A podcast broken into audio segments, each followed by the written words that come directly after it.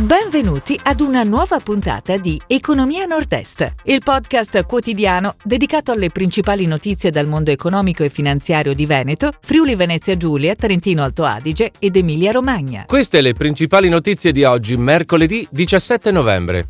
Moncler e Cavalli, fatturato ai livelli 2019. DVS acquisisce centro logistico a Verona. Napa, pronti a rilanciare la strategia alto-adriatica dei porti. Cattolica, nei nove mesi l'utile cresce a 116 milioni. Economia circolare in vigna, dagli scarti all'automotive. Birrificio 620 passi, al via la nuova campagna di raccolta fondi. Tomasi è il nuovo direttore del Prosecco Conegliano Valdobbiadene.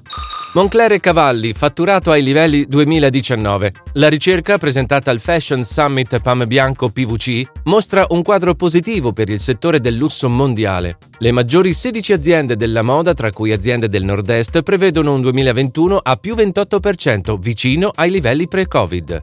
DVS acquisisce centro logistico a Verona. La società tedesca ha acquisito da un gruppo di investitori trentini un centro logistico dedicato allo stoccaggio di prodotti alimentari surgelati per 25.000 m2.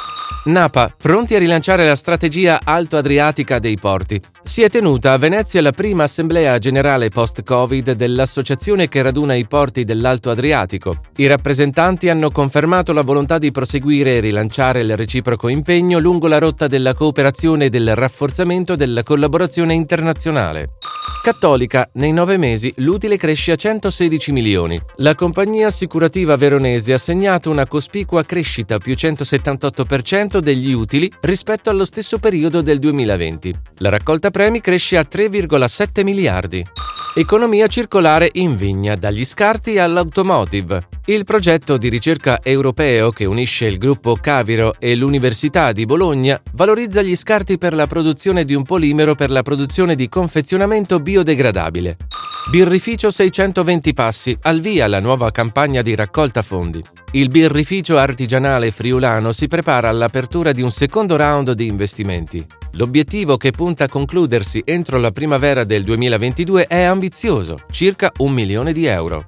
Tomasi è il nuovo direttore del Prosecco Conegliano Valdobbiadene. Il consiglio di amministrazione del consorzio trevigiano ha nominato all'unanimità Diego Tomasi nuovo direttore. Obiettivo contrastare in tutte le sedi il fenomeno dell'Italian Sounding. Si chiude così la puntata odierna di Economia Nord-Est, il podcast quotidiano dedicato alle principali notizie dal mondo economico e finanziario di Veneto, Friuli Venezia Giulia, Trentino Alto Adige ed Emilia Romagna. Appuntamento a domani!